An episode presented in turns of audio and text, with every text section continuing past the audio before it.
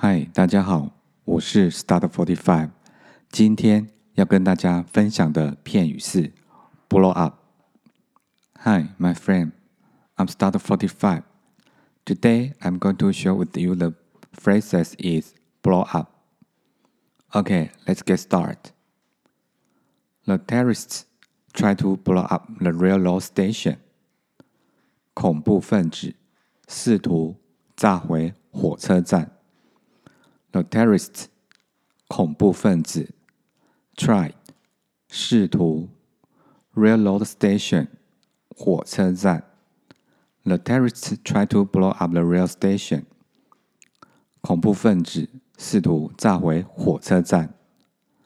The second example is my father blew up at me when he saw the bill. 我爸爸看到账单后对我 大发雷霆。Bill 账单。The third example is I just know you had blow up。我就知道你会对我发脾气的。The final example is Would you blow up this photo for me？你能帮我把这张照片放大吗？